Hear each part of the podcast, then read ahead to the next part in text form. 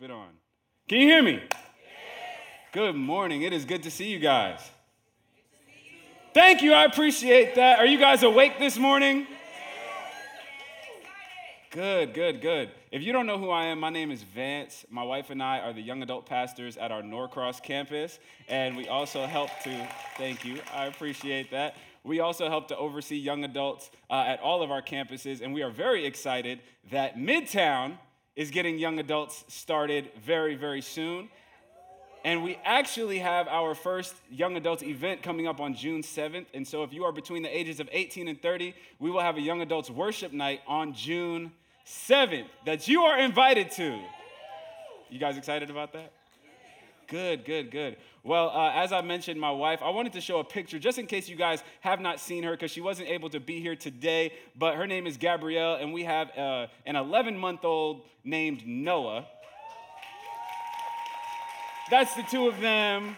That was about two weeks ago when we were dropping him off at school for the first time. That was a new experience.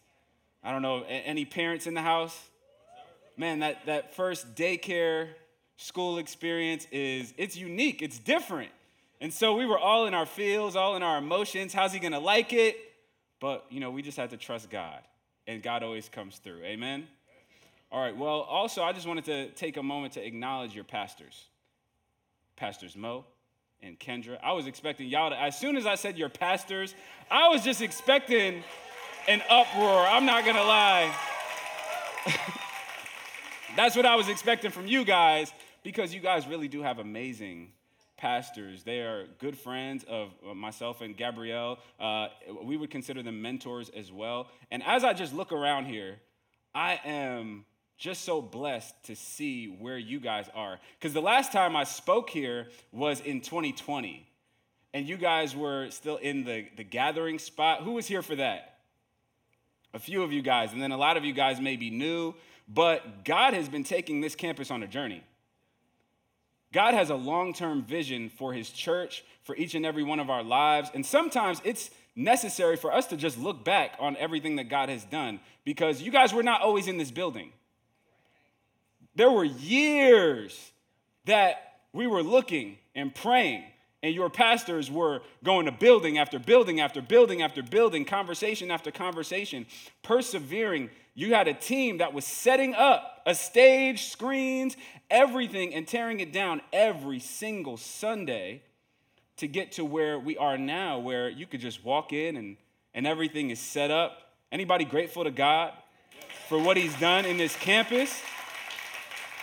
That's a huge deal. And I'm just grateful for the faithfulness of our God. And I know that He is always taking His church to new levels. Not just His church in terms of campuses, but His church worldwide. Jesus said that He would build His church and the gates of hell would not prevail against it. Is anybody grateful for that? Is anybody excited that Jesus is still building a church that the gates of hell will not prevail against? Because hell is waging war against the world. Hell is waging war against our souls, but Jesus tells us that his church is the institution that he is going to build that the gates of hell will never be able to prevail against. Some of y'all are awake in here. I just know I'm grateful for that because I know I go through stuff in life.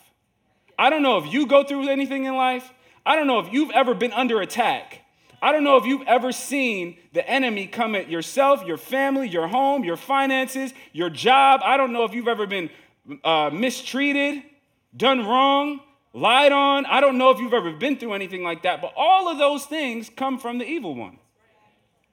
And I'm grateful that I am not my only defender that Jesus has promised that as I am a part of his family, as I am a child of God, as I am a part of his church, that he's actually brought me into something that is indestructible. The body of Jesus Christ, the Lord of all creation, Lord over all of heaven and all of earth, is the head of his body, which is the church.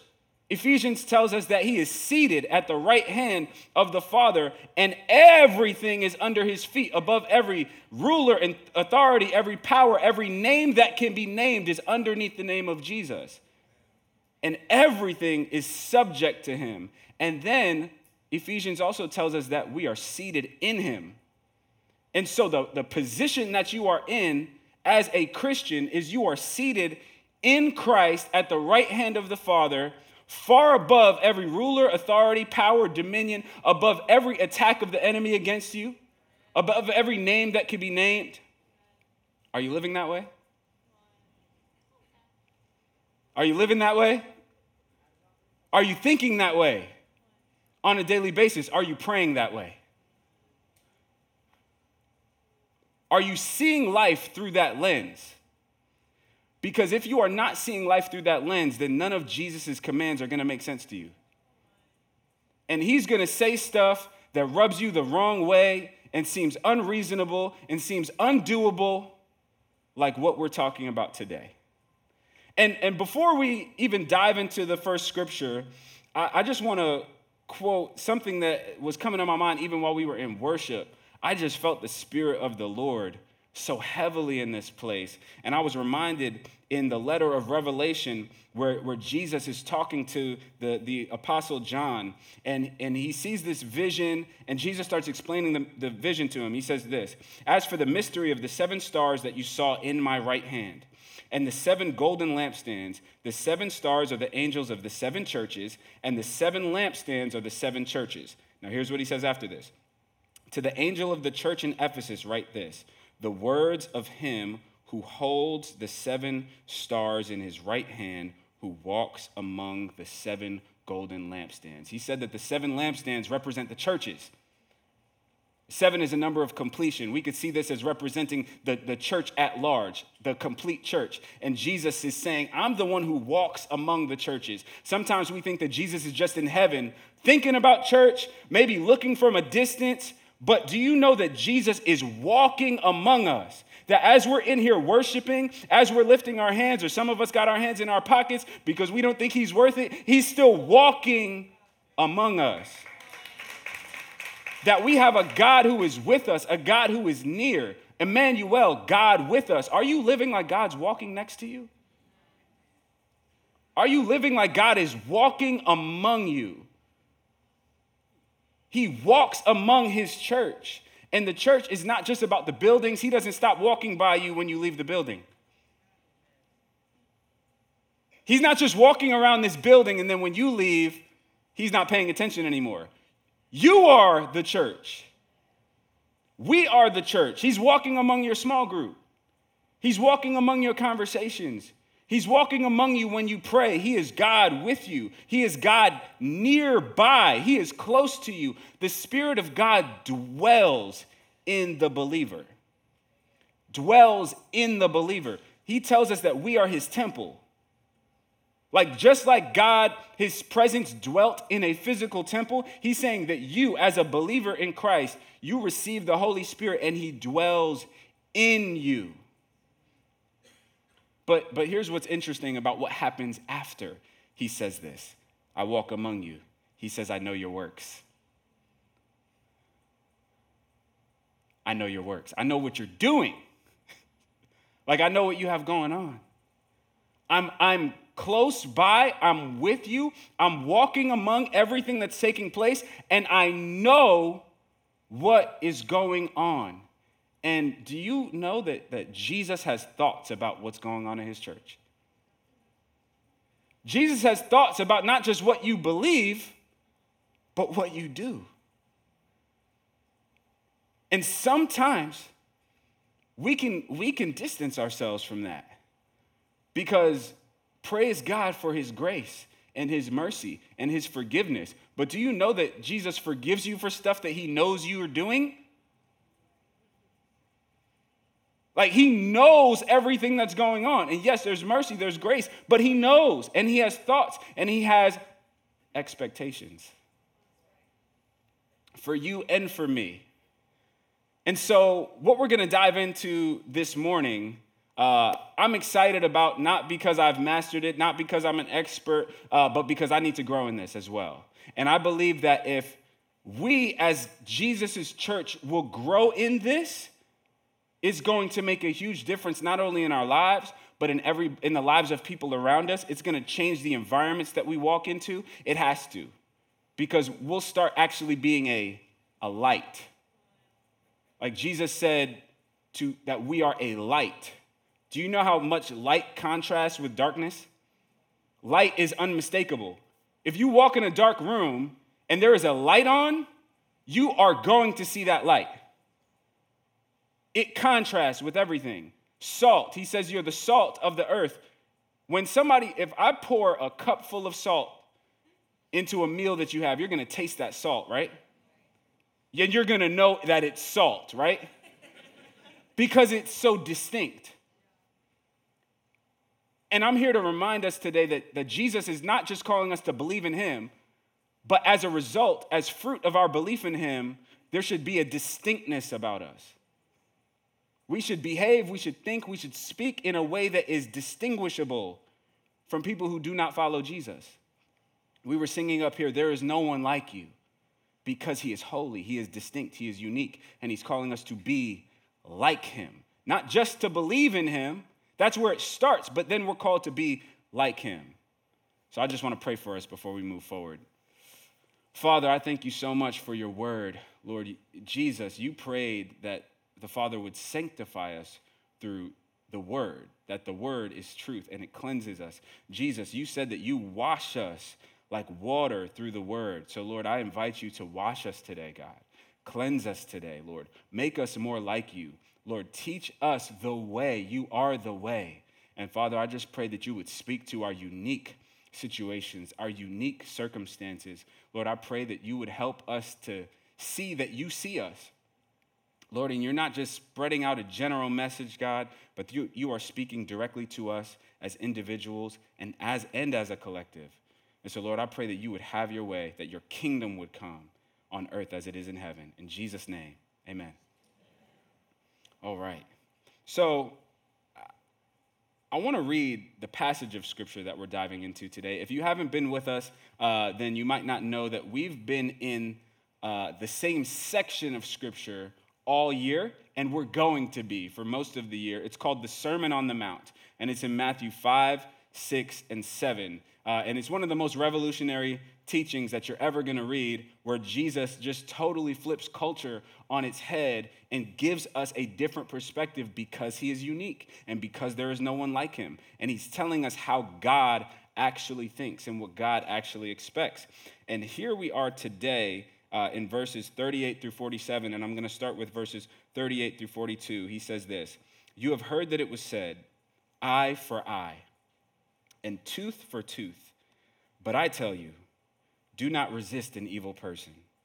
If anyone slaps you on the right cheek, turn to them the other cheek also. Some of you guys are ready to walk out right now. And if anyone wants to sue you and take your shirt, hand over your coat as well. If anyone forces you to go one mile, go with them two miles. Give to the one who asks you, and do not turn away from the one who wants to borrow from you. How does that sit with you? Does that, that feel comfortable? Does that feel nice? Feel like you got that down? Can anybody look at that and be like, you know what? If there's anything I'm good at in life, it's that. it's when I get slapped, I just get, here's the other cheek. Anybody feel like they've mastered that? Nobody. Good, so I'm in the right place where we can learn what Jesus is calling us to here. Because what you read, I mean, what you see is what you get. But there's also more to what he's saying. There's a heart behind what he's saying. It, it's not so much about the unique actions, the, the things that he's describing here, the situations that he's describing here, were very relevant to their culture. He wasn't just saying stuff for no reason. They were relevant to their culture because God speaks to us where we are. And so Jesus is speaking to them in a way that they will understand, and he's communicating the heart posture that he wants us to have as followers of him. And so, what he's really communicating here is how we're supposed to show up in our interactions, how we show up when we get wronged, how we respond when we get wronged, and how we show up just in our interactions with the world. And, and I think that it's, it's interesting that he says, do not resist an evil person, is kind of how he kicks it off, in contrast to an eye for an eye and a tooth for a tooth. So, what he's communicating here is uh, he starts with the law. And the law of Moses, God says, an eye for an eye. So, if you gouge somebody's eye out, the judgment for that is restricted to the gouging out of your eye. Here's why he said that he was controlling excess. So, some of us, we look at that and we see harshness, but what he's actually saying is, I'm implementing fairness. So, you can't just go on a vigilante mission and be Batman when something wrong happens to you. And so if somebody slaps you, you can't kill them. If somebody does something wrong to you, you can't just do whatever you want in response. There has to be some equal scales here. And so he's implementing as a society that they would have fairness. And then Jesus shows up and says, Yes, you've heard this. And he's not undoing it, but he's expounding on it. The, the actual heart posture, that uh, what if we could live beyond just the rules?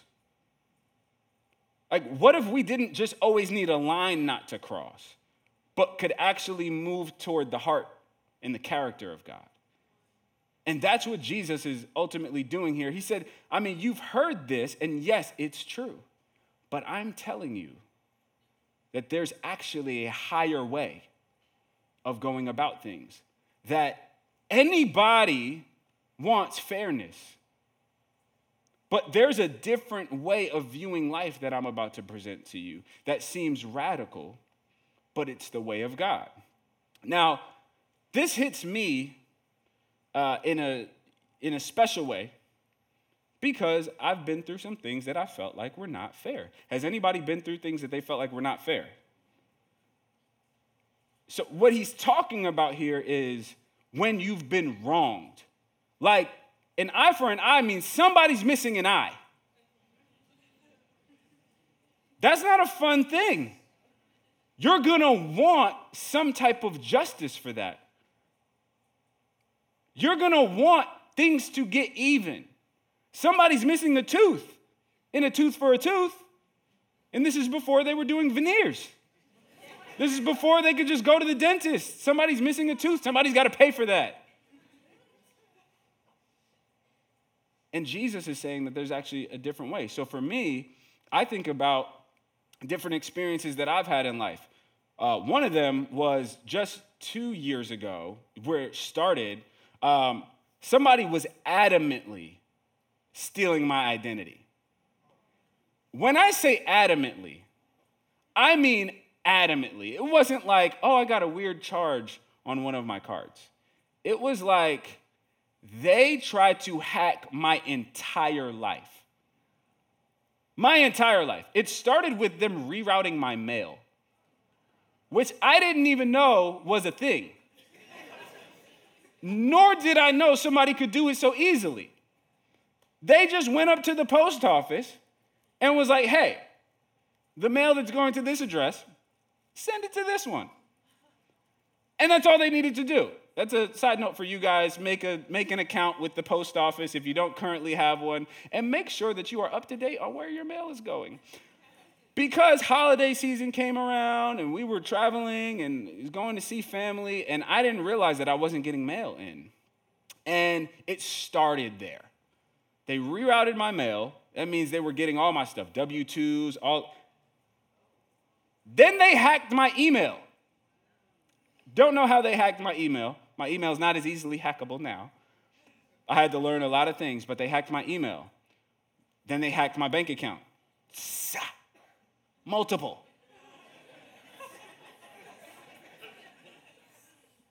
Credit cards. They started applying for stuff because they had my social security number, which I assume they got from my W 2 in the mail. They started applying for stuff. So, so for the next year, I'm constantly dealing with this. Like I'd be in the middle of church and be getting a call from Bank of America about the account that I'm trying to open. Like it was nonstop for months. It was trying to set up, trying to buy um, all types of stuff, timeshares, like just random stuff. Like, why are you trying to get a timeshare in my name? Like, this is not even normal hacking. This is like, this person has a vendetta against me, and I'm trying everything I can. I got Lifelock. I'm trying everything I can to undo this, going to the police, everything. And it's just, they're just running it up, using my credit card points. I mean, everything. Like when I was like, oh, okay. I blocked them from this charge. And then where did all my points go? Ratchet hotels. like, this is my real life. This was really happening. Ratchet hotels was where my points went. And this, they were doing this adamantly. Like, get a call from my, my phone provider that I'm trying to open a new line. They're trying to verify. They actually called my wife to verify the dude was on the phone. I promise you, just the boldest person, because they were like, hey, we're gonna call your wife to verify. He's like, go ahead. He calls, and it's like, hey, they're trying to open. And my wife is like, who is this? Do not, like, this was real life while we're in the middle of a workday. So this was frustrating for me. So I, I don't know if you can imagine, but I felt like there needed to be some kind of vengeance. Like, this person needs to go to jail for life. Put them in maximum security so that they are never able to do this again. And you know what happened? Uh, I got with the detective of our local police department who started escalating it, and we, we think, you know, we had thought we found the person and all that, and then nothing. Like they didn't even call me back. Like, and then they were like, yeah, we just have a lot of cases that are a little bit more important. And justice was just hanging in the balance. And I'm like, this person is just getting away with what they did. And that's where the situation landed. So then, backtrack to uh, about seven months ago, I was on a meeting uh, in, in our apartment complex, we have this little like meeting area. I, I was in a rush. I jumped on a Zoom call and I had uh, one of my bags with me. And then as soon as I got off the call, I knew that my, at that time, our son was like five months old or something, and he was turning up. My wife had texted me like, yo, he just won't go down to sleep. I'm exhausted, all that stuff. Uh, and so I'm like, all right, man, let me go help. And I left my bag. I know, right? I messed up my bag. It had my wallet in it. And uh, a few hours later, I realized that I didn't have my bag. And so I went back to look for it. Uh, no, a few hours later, I got a notification. That's what it was. I got a notification uh, from a local vape shop about a purchase that I knew was not myself or my wife. And so I immediately tried to start reconciling. It, long story short, it was some young adults who stole my stuff and started trying to swipe my cards everywhere, but they got caught on camera, like dead face on camera. And, and they got caught. And I remember, like, before they got caught, I was personally like, God, now you know what happened last time. Let vengeance take place now. Don't let them get away with this, God. People can't just be stealing people's stuff, trying to buy stuff. is so disrespectful. If any of you guys are in here and you are tempted to scam or steal, and you tell yourself that it's justified in some way or that person's going to get the money back from the bank, it's stressful and God is watching you. Don't do it. So I remember praying, like, God, I know you see who this is. And I know that you're a God of justice. And you're not just gonna let this slide. And so they got caught. And can I tell you how I feel when how I felt when they got caught? I didn't feel any better. I felt bad for them. Because I was then told that they had a felony for every single time they swiped that card.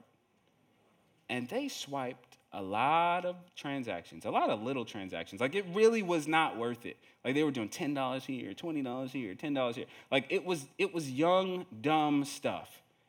And can I tell you that justice was served, but it didn't make me feel any better.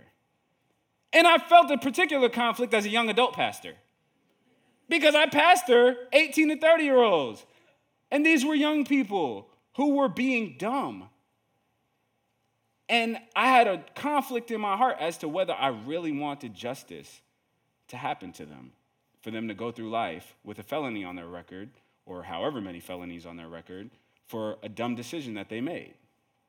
And so I can see a little bit different what Jesus is saying here uh, about justice. And, and he's essentially he's telling us to not lead with just fairness in mind, to not lead our relationships with tit for tat and fairness in mind, but he's actually inviting us to lead with love. It's not that you abandon justice, it's not that you abandon fairness, but that you start with love. And he starts explaining how you lead with love, and we're to talk about a few of those things. And the first thing that he is essentially saying is that love does not retaliate. Love does not retaliate. How do you do with that?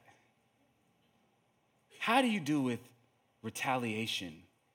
Because I know if you're a human being, then when something happens to you that you feel like was wrong, something rises up in you that says, Oh, I'm going to repay this.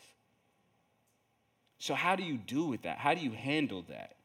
And how is that working out for you? How does retaliation work out for you? I think about him saying, if somebody slaps you, like that's one of the most disrespectful things that I could imagine is just getting slapped. And, and the way that he describes it is he says if somebody slaps you on the right cheek, and as we were studying this, I, I came across that this was actually a common thing in their culture. Like in Jewish culture, getting backhanded as an insult, that was like a common insult. Can you imagine? Just like instead of just rude words, to insult you, somebody backhands you, not front hand. Because I just feel like there's a different posture that you take when you backhand somebody that you don't take. It feels a little more premeditated. You know what I mean? Because with the front slap, you just go from here to here. But for the backhand, you go from here to here. You kind of get it ready and armed and loaded, and then you use your hips and I don't know which one hurts more. I just know which one hurts like emotionally more because it's just disrespectful. And Jesus, do you see what he's saying here? How unreasonable this feels? If somebody backhands you, just and uh, on the right cheek, and he says specifically, because if somebody who's traditionally right handed backhands you, it's gonna hit your right cheek. So he doesn't just say one cheek, he says if somebody slaps you on the right cheek, y'all know what I'm talking about when people be backhanding you, is what he's saying. Turn to them the other cheek. If before we talked about this, if you were walking through the parking lot, even at church, and somebody maybe was upset with you about how you swerved into your parking spot in front of them, and they backhanded you, what would you do? What would you do? I mean, I have to ask myself this question because turn the other cheek is not what like naturally comes to mind. You know what I mean? Like that thought would not even come into my mind to give them my other cheek it would, and, and to be honest, I would probably bypass this eye for an eye because if somebody backhands me, I'm not gonna backhand them. I, I, it's not gonna be open hand. I'm gonna close the fist. You know what I mean? and I'm going to put some of my practice into the game.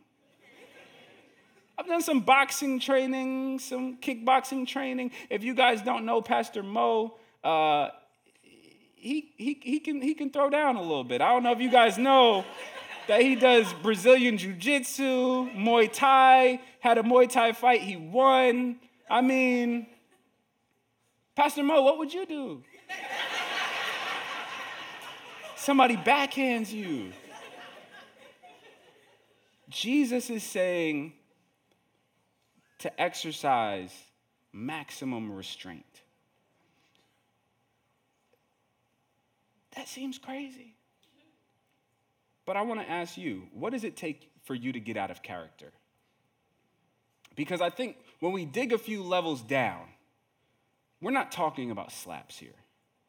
We're not even really talking about violence here. What Jesus is talking about is what it takes to get you out of character. For you, it might just take the wrong look. Like somebody just looks at you the wrong way. Somebody might say hi to you, and they say hi in a way you don't like. Like, why you say it like that? You guys know what I'm talking about. There are certain things that just bother you that you won't let slide, that people will do to you. In marriage, the married people know. Your spouse, yeah. Your spouse doesn't need to backhand you, they just push a little button. And Jesus is saying, man, what if, what if you could live in a way that when people try to push your buttons, you're not emotionally reactive? What if you could live life in a way where evil did not automatically draw you into offense?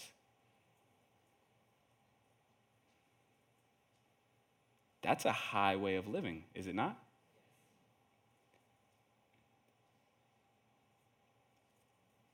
And I think if we're going to embrace this, I think there's a, there's a small chunk, a very small phrase in here. And it really determines how we embrace what's being said. Jesus says, eye for eye, tooth for tooth. And then he says these four words, but I tell you. How do those words impact your life?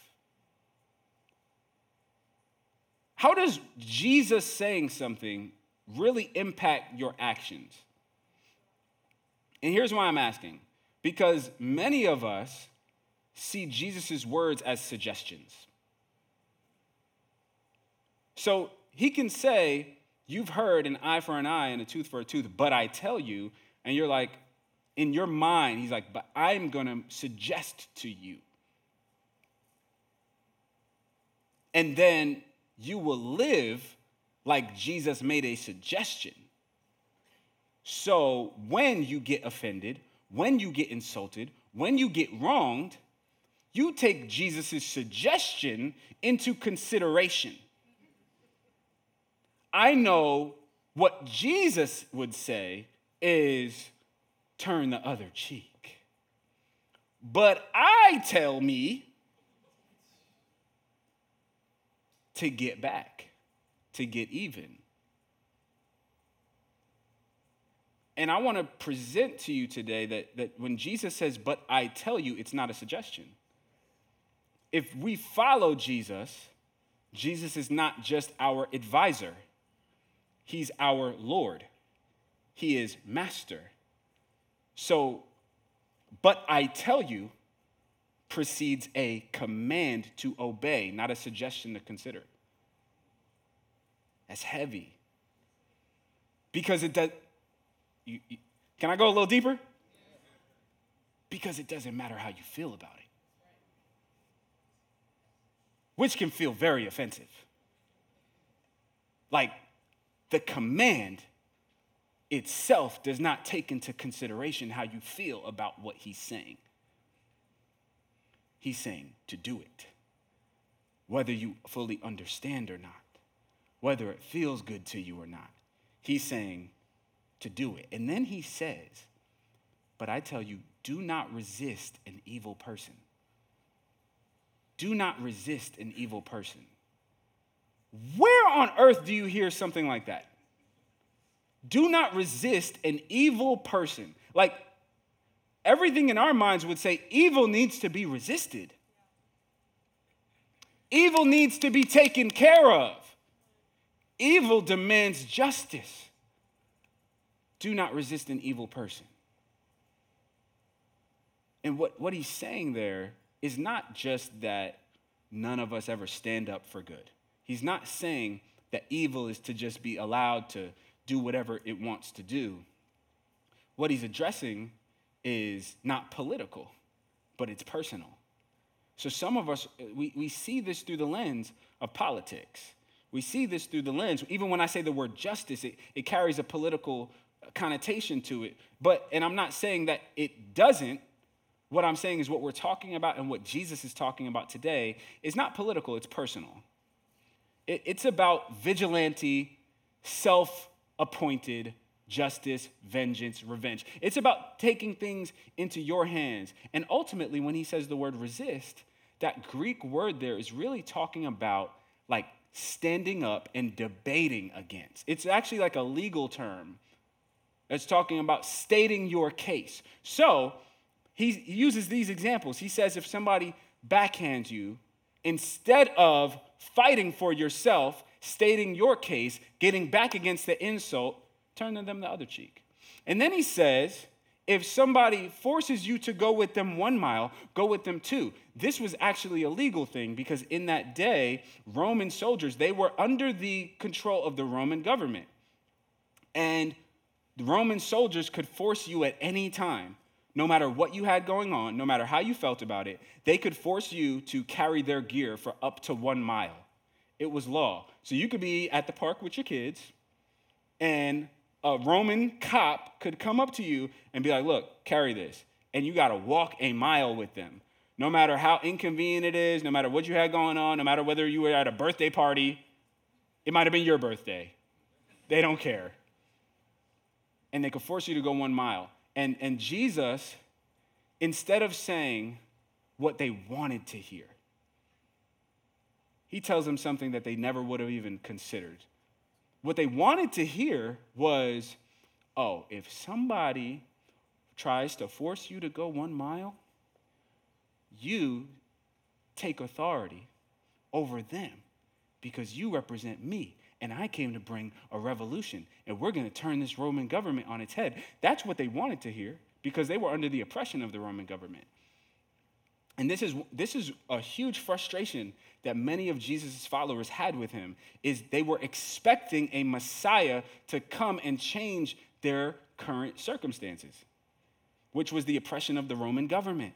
So when, when we see Palm Sunday, when it's Hosanna, Hosanna, we're throwing down palms, and Hosanna to the Son of David, and Jesus is coming in on the donkey and they're praising him, they're not just glorifying God. What they are doing is they are praising him because of what they expect from him. They expect that this is the guy who's coming to change everything and to save us from Rome and all of this oppression. These people who can just make us walk a whole mile with gear, Jesus is about to change it. And Jesus makes a lot of people very upset because he does not meet their expectations, because his perspective is an eternal one. His perspective is a long term one. His perspective is not about just their short term situation, but it's about what he's doing for all of humanity. And if Jesus would have focused his time and attention on overthrowing the Roman government, then he never would have helped you. Because what good does that do to you and me in 2023? Oh, thanks, you overthrew Rome. That was going to happen a few hundred years later anyway. Like, Rome is not running things now. That's not my issue. And we can be mad that God is not as upset about our issues as we are. And here's the deal God cares about your issues. God cares deeply about what you have going on. God empathizes with what you have going on. Jesus put on human flesh and walked through what you have going on. If you don't believe me, we can look at 1 Peter 2, uh, verses 20 through 23 Peter says this.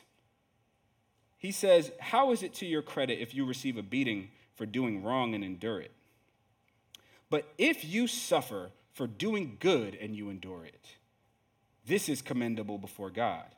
To this you were called, because Christ suffered for you, leaving you an example that you should follow in his steps. He committed no sin, and no deceit was found in his mouth. When they hurled their insults at him, he did not retaliate. When he suffered, he made no threat. Instead, he entrusted himself to him who judges justly. That's heavy. Jesus left us an example. And the example was not the example of a revolutionary. The example was actually him not retaliating. But here's how he did it. Because inevitably, that's the question in our minds. Is I, I, I get it, but how, how do I actually do that? Like, how do I actually get my heart to a place where I'm okay with that. Because we may hear it, that doesn't mean we're okay with it. Like not getting even, not like things not being fair, things not being taken care of. How am I going to be okay with that? Well, Jesus really shows us in the example that he's followed, that he's left for us. And it's not that we don't care about things getting taken care of. And it's not that things won't get taken care of. It's about the fact that he didn't take things into his own hands to take care of them. He entrusted himself to the one who judges justly. That God is so good that we can actually trust that He is going to take care of things in the best way that they can be taken care of because He judges with fairness and He judges justly. who do you entrust yourself to? Like on a daily basis, when you run into conflict, when you run into difficult situations, who do you entrust yourself to? Not who do you believe in. Because you might believe in Jesus and not entrust yourself to him. You might serve in the church and not entrust yourself when things get difficult, when things get challenging. When you're not getting what you want, who do you entrust yourself to? Because that's actually what God is inviting us into. This is not just a rebuke against us, saying, hey, stop being tough, you know, stop taking care of stuff on your own, be a doormat for the rest of your life. That's how we'll read this if we don't read it correctly. That's actually not what Jesus is saying. He's talking about living at a higher level. That I'm actually covered by the one who's not to let anything slide. And I don't know how he's to take care of it. I don't know what he's to do, but I know he's to do something. And, and the truth is, even for me, like I said, I, I, I mean, justice for the people who were stealing from me really didn't make me feel any better. And, and I don't know what God ultimately needs to do in their lives because even my goal for them is not just for their lives to be destroyed forever. My prayer would be that God changes them like He changed me. Because I was young and dumb, I was making dumb decisions. And God had grace and mercy for me. And so, this is why Jesus would invite us to pray Lord, forgive us our sins as we forgive those who have sinned against us. It, that's an entrusting of ourselves. That I'm going to forgive other people because I want to be forgiven. And ultimately, I want to actually leave everything in your hands. And so, what would the world look like if the church actually embraced this? That there was a peculiarity about us where it's like we could not be moved to get out of our character. That you could be lied on, cheated, cussed out, cut off in traffic, you name it, insulted, your buttons pushed, and you not respond, not, that you not react, repaying evil for evil, but that you would respond. and actually repay evil with kindness. Now, that would be a unique group of people. That would be a group of people that maybe looks like the heart of God, not people who are just yelling at people about God and yelling at evil about good. What if we took a different posture in our posts on social media? What if we didn't feel the need to be the judge and the jury for everybody on social media? And what if we didn't react immediately to everything, trying to undo evil? And what if we did what Jesus is saying, which is our second point repaying evil with kindness? Because he goes on and expounds on this even more. In verse 43 through 47, he says this You have heard that it was said, Love your neighbor and hate your enemy. But I tell you, love your enemies. What? And pray for those who persecute you, that you may be children of your Father in heaven. He causes his sun to rise on the evil and the good, and sends rain on the righteous and the unrighteous. If you love those who love you, what reward will you get? Are not even the tax collectors doing that? And if you greet only your own people, what are you doing more than others? Do not even pagans do that? What he's saying, I think, could be summed up in this quote that I uh, found in a commentary by Craig Blomberg. It says, Almost all people look after their own. The true test of genuine Christianity is how believers treat those whom they are naturally inclined to hate or who mistreat or persecute them.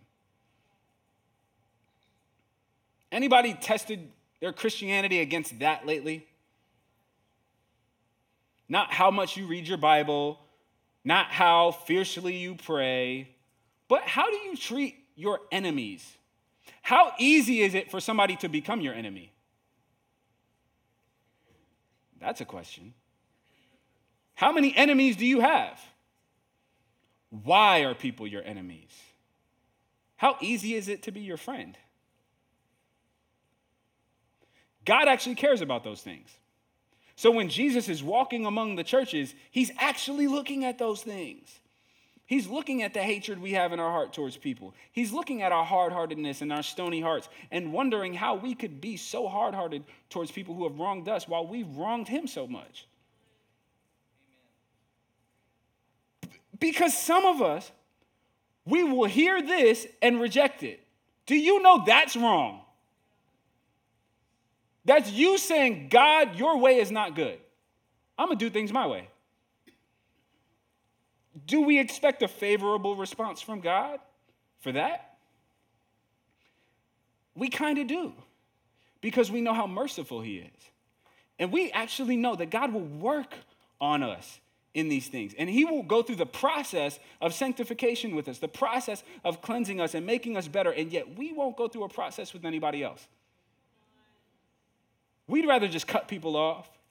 We'd rather think short term and not long term. We'd rather care more about how we feel about what was done than actually that person's well being. Do you know that each and every one of us has an eternity ahead of us?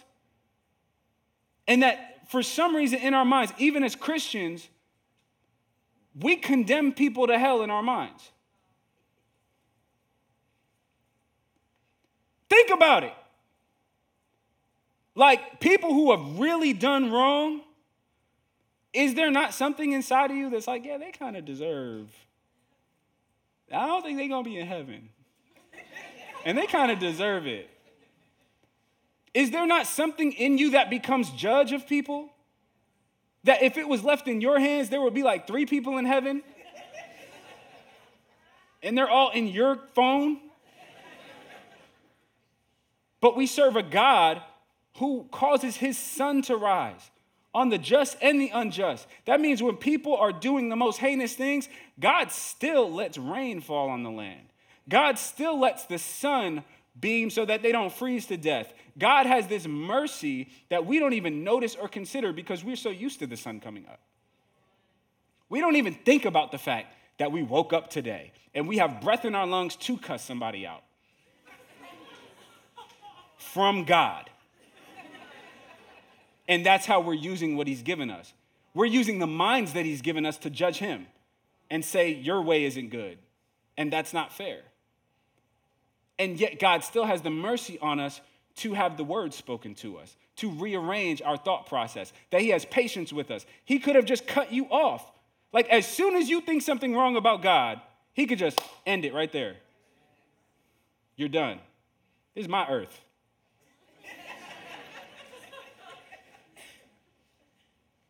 But He's so merciful that He doesn't. And then He's inviting us to not do what He doesn't do, but to be like Him. And so, this is how we're shown to be legitimate children of God. We're shown to be legitimate children of God by how we treat people, especially those who mistreat us. Not just by how much we give or serve, how much we believe, how much we pray, not by, just by the things we're comfortable doing. We're shown to be children of God by how we treat people. We cannot keep going about life claiming Christianity, putting a Christian bumper sticker on our car as we're cutting everybody off because we don't care about them. That's what that's communicating. When you drive reckless, it's because you don't care about people. You don't care what happens to them, you care about where you're going, what you're doing. I come first, is what you're communicating. And yet we will still walk around with the name Christian, not taking into account how we treat people. How do you do when they get your order wrong at the restaurant? Does everybody have to pay? You need to get the waitress fired? I could go on for days with examples, but you guys get it. How do you do? Our last point we said love does not retaliate. We said love repays evil with kindness. And the last point is this love receives a reward. Jesus says, if you love those who love you, what reward will you get? Earlier in the chapter, in verse 12, he says, Rejoice and be glad. After he lists the Beatitudes, he says, Rejoice and be glad, because great is your reward in heaven. For in the same way they persecuted the prophets who were before you. For in the same way they persecuted the prophets who were before you. So he's saying, when you respond to evil with kindness when you actually pray before you post, before you protest, before you argue, before you make things right. Like when you pray for those who persecute you, you are children of your Father in heaven. And then he says, rejoice about it. Don't mope about it. Don't be mad at God and say, God, this isn't fair. God, you know, you know what I would do. You know what I would do if you would just let me? They lucky I'm saved. That's the stuff we do to God. They lucky I'm a Christian. You're lucky you're a Christian. You're lucky you're saved. You get the benefit of being like the God who saved you, and you get the benefit of forgiving people because you've been forgiven. You get the benefit of giving somebody another chance because you've gotten one. And he says, Rejoice and be glad. Remember that God is taking care of it all. Remember that you're not just in your own hands, that you can entrust yourself to God, that you can entrust yourself to the one who judges justly, that even though Christ endured the cross, he's not on that cross anymore. Even though Christ walked through death, he's not dead anymore. Christ rose up out of the grave because the Father is faithful. He had a plan for him. He said, for the joy that was set before him, he endured the cross. And it's the same for you and me. When we follow Jesus, it's for the joy that's set before us that we suffer, that we go through wrongdoing, that we get mistreated, that we get stolen from, that we get lied on, and there's still joy ahead of me. There's still joy ahead of you. No matter if your reputation has been ruined, no matter if you've been done wrong, there's joy ahead of you. I need us to say it. There's joy ahead of me. And let's live like there is joy ahead of us. And I want to close here. Ephesians 6, verse 12 says this For our struggle is not against flesh and blood, it's not against humans, but against the rulers, against the authorities, against the powers of this dark world and against the spiritual forces of evil in the heavenly realms. And I want us to stand for this. If you'll just stand across this building. Because he starts off this chapter saying, Stand firm. And some of us have been standing against the wrong things. Some of us have been standing against the wrong people. Some of us have been viewing our enemies as humans of flesh and blood. And, and Jesus is ultimately saying that many of us, we will take, we will wage war on people and the principalities and the powers and the demons. We don't even fight them. There are demonic attacks coming against some of you guys through people. And you are focused on people instead of praying. And I know that whether you're watching online, whether you're in here, I know that you guys are going through some stuff because you're living life. You're navigating some things. And right now, we are in a, in a season of society where anxiety is high through the roof, depression is up through the roof, sadness, and uh, so much of it is coming from worry, fear, and disappointment. Feeling like things are not working out for me like they should. I'm not being taken care of. God is not looking out for me. And I want to tell you that God is looking out for you. God does care about you. God is working all things together. That's why we have the scriptures to tell us that God is working all things together for the good of those who, who love Him and are called according to His purposes. So God is working things out for you. And you and I, we need to pray like the church is supposed to pray. And we need to stop just arguing with people and debating people and focusing all of our energy on people. And we need to pray to disarm the devil. Some of you guys are having tension in your households, and it's not the person, it's the demon. Some of you guys are feeling this wave of anxiousness, depression, all these things, and it ain't your circumstances, it's a spirit. And I'm telling you, what the word tells you and I. He says this in 2 Corinthians 10:4. He says, "For the weapons of our warfare are not of the flesh, but have divine power to destroy strongholds." Do you know that you have weapons? You have weapons of your warfare. You are not just a passive bystander as the world walks over you. That's not what Jesus is saying. He's saying, fight the real fight. Stop fighting people, fight the devil. Take ground for the kingdom. You're already secured. There's nothing that the enemy can do to you. Jesus says this Don't fear man who can kill the body, fear the Lord who can kill the body and throw the soul into hell. What he's saying is, man can't do anything to you if you're in God's hands. And we are all in God's hands. And so here's what I know many of us are dealing with real stuff. I mean, stuff that has happened and it's happened through people. Each and every one of us has been mistreated. We've been wrong. Things have happened to us that should never have happened to us. But what I want to remind us today is that God sees all and God judges justly. The Bible tells us that He stands ready to judge the living and the dead. He's just telling you not to take it into your own hands because there is one who is going to judge. Bible tells us that each and every one of us will give an account to God. We will give an account for our lives. We will give an account for the things we've done in this body. And He's telling us what we need to do.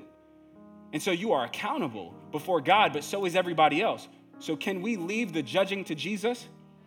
Can we leave revenge to the God who says that He will repay? I want to pray for us before we go. Lord, I thank you so much for your truth. God, I thank you for your mercy, Lord, that is new every morning. And Lord, I just pray for a fresh outpouring of power over your people. God, power to do what you're calling us to do. Lord, power to be like Jesus, power to respond even in the most challenging circumstances, the way that you are calling us to respond.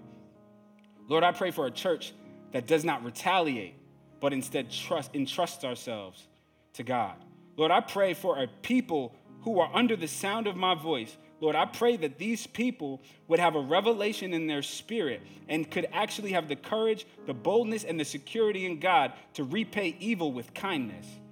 And Lord, I just declare each, over each and every person that they will receive the reward.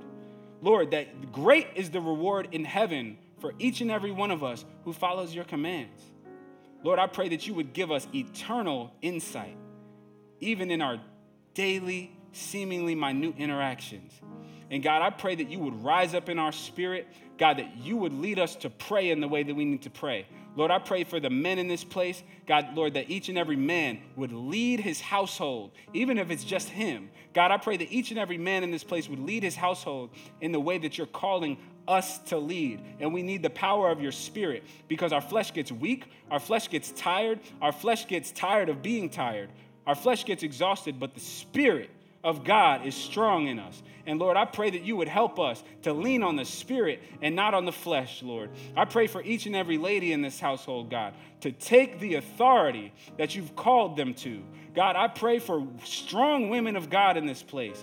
Lord, that they will not be passive, but they will be prayer warriors, God. I pray that they will be prayer warriors in their home. God, that they will be prayer warriors in their workplace, God. That they will not be gossiping and, and just talking about offenses, Lord, but they will be praying for those who persecute them. God, that they will be seeking the salvation of even the people who are coming against them and seeking their harm. And God, I pray that this would all happen for your glory in Jesus' name.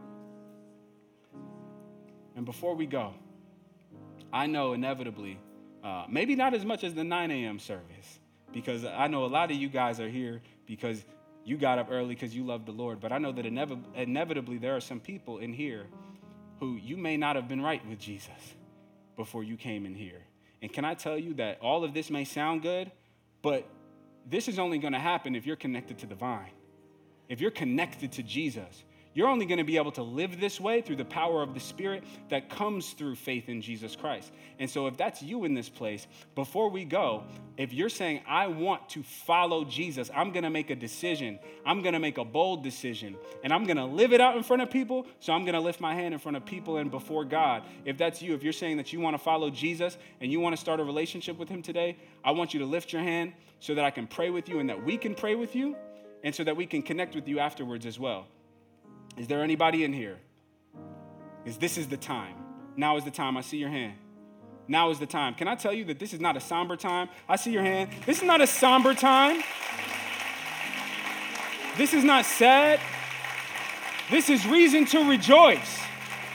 Jesus is rejoicing because he sent you here today. He sent you here today, and he's moving on your heart. He's moving in your family. He's moving in your household. He's about to change things. He's changing the direction of your life.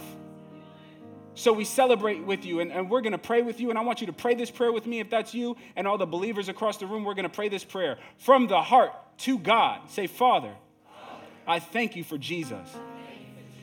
I thank you for the forgiveness of my sins because he took on human flesh and he died for my sins. I thank you that you raised him from the dead and that Jesus is alive, seated at your right hand, able to forgive me, able to make me new, able to change me. And so, Jesus, I give my life to you. I turn from my old ways. I repent for my sins and I embrace your way. I will follow you for the rest of my life. In Jesus' name, amen. Can we celebrate? Can we celebrate? Is anybody grateful that God is good, that God is still saving, that God is still on your side? Well, amen. Love you guys, and we thank you very much.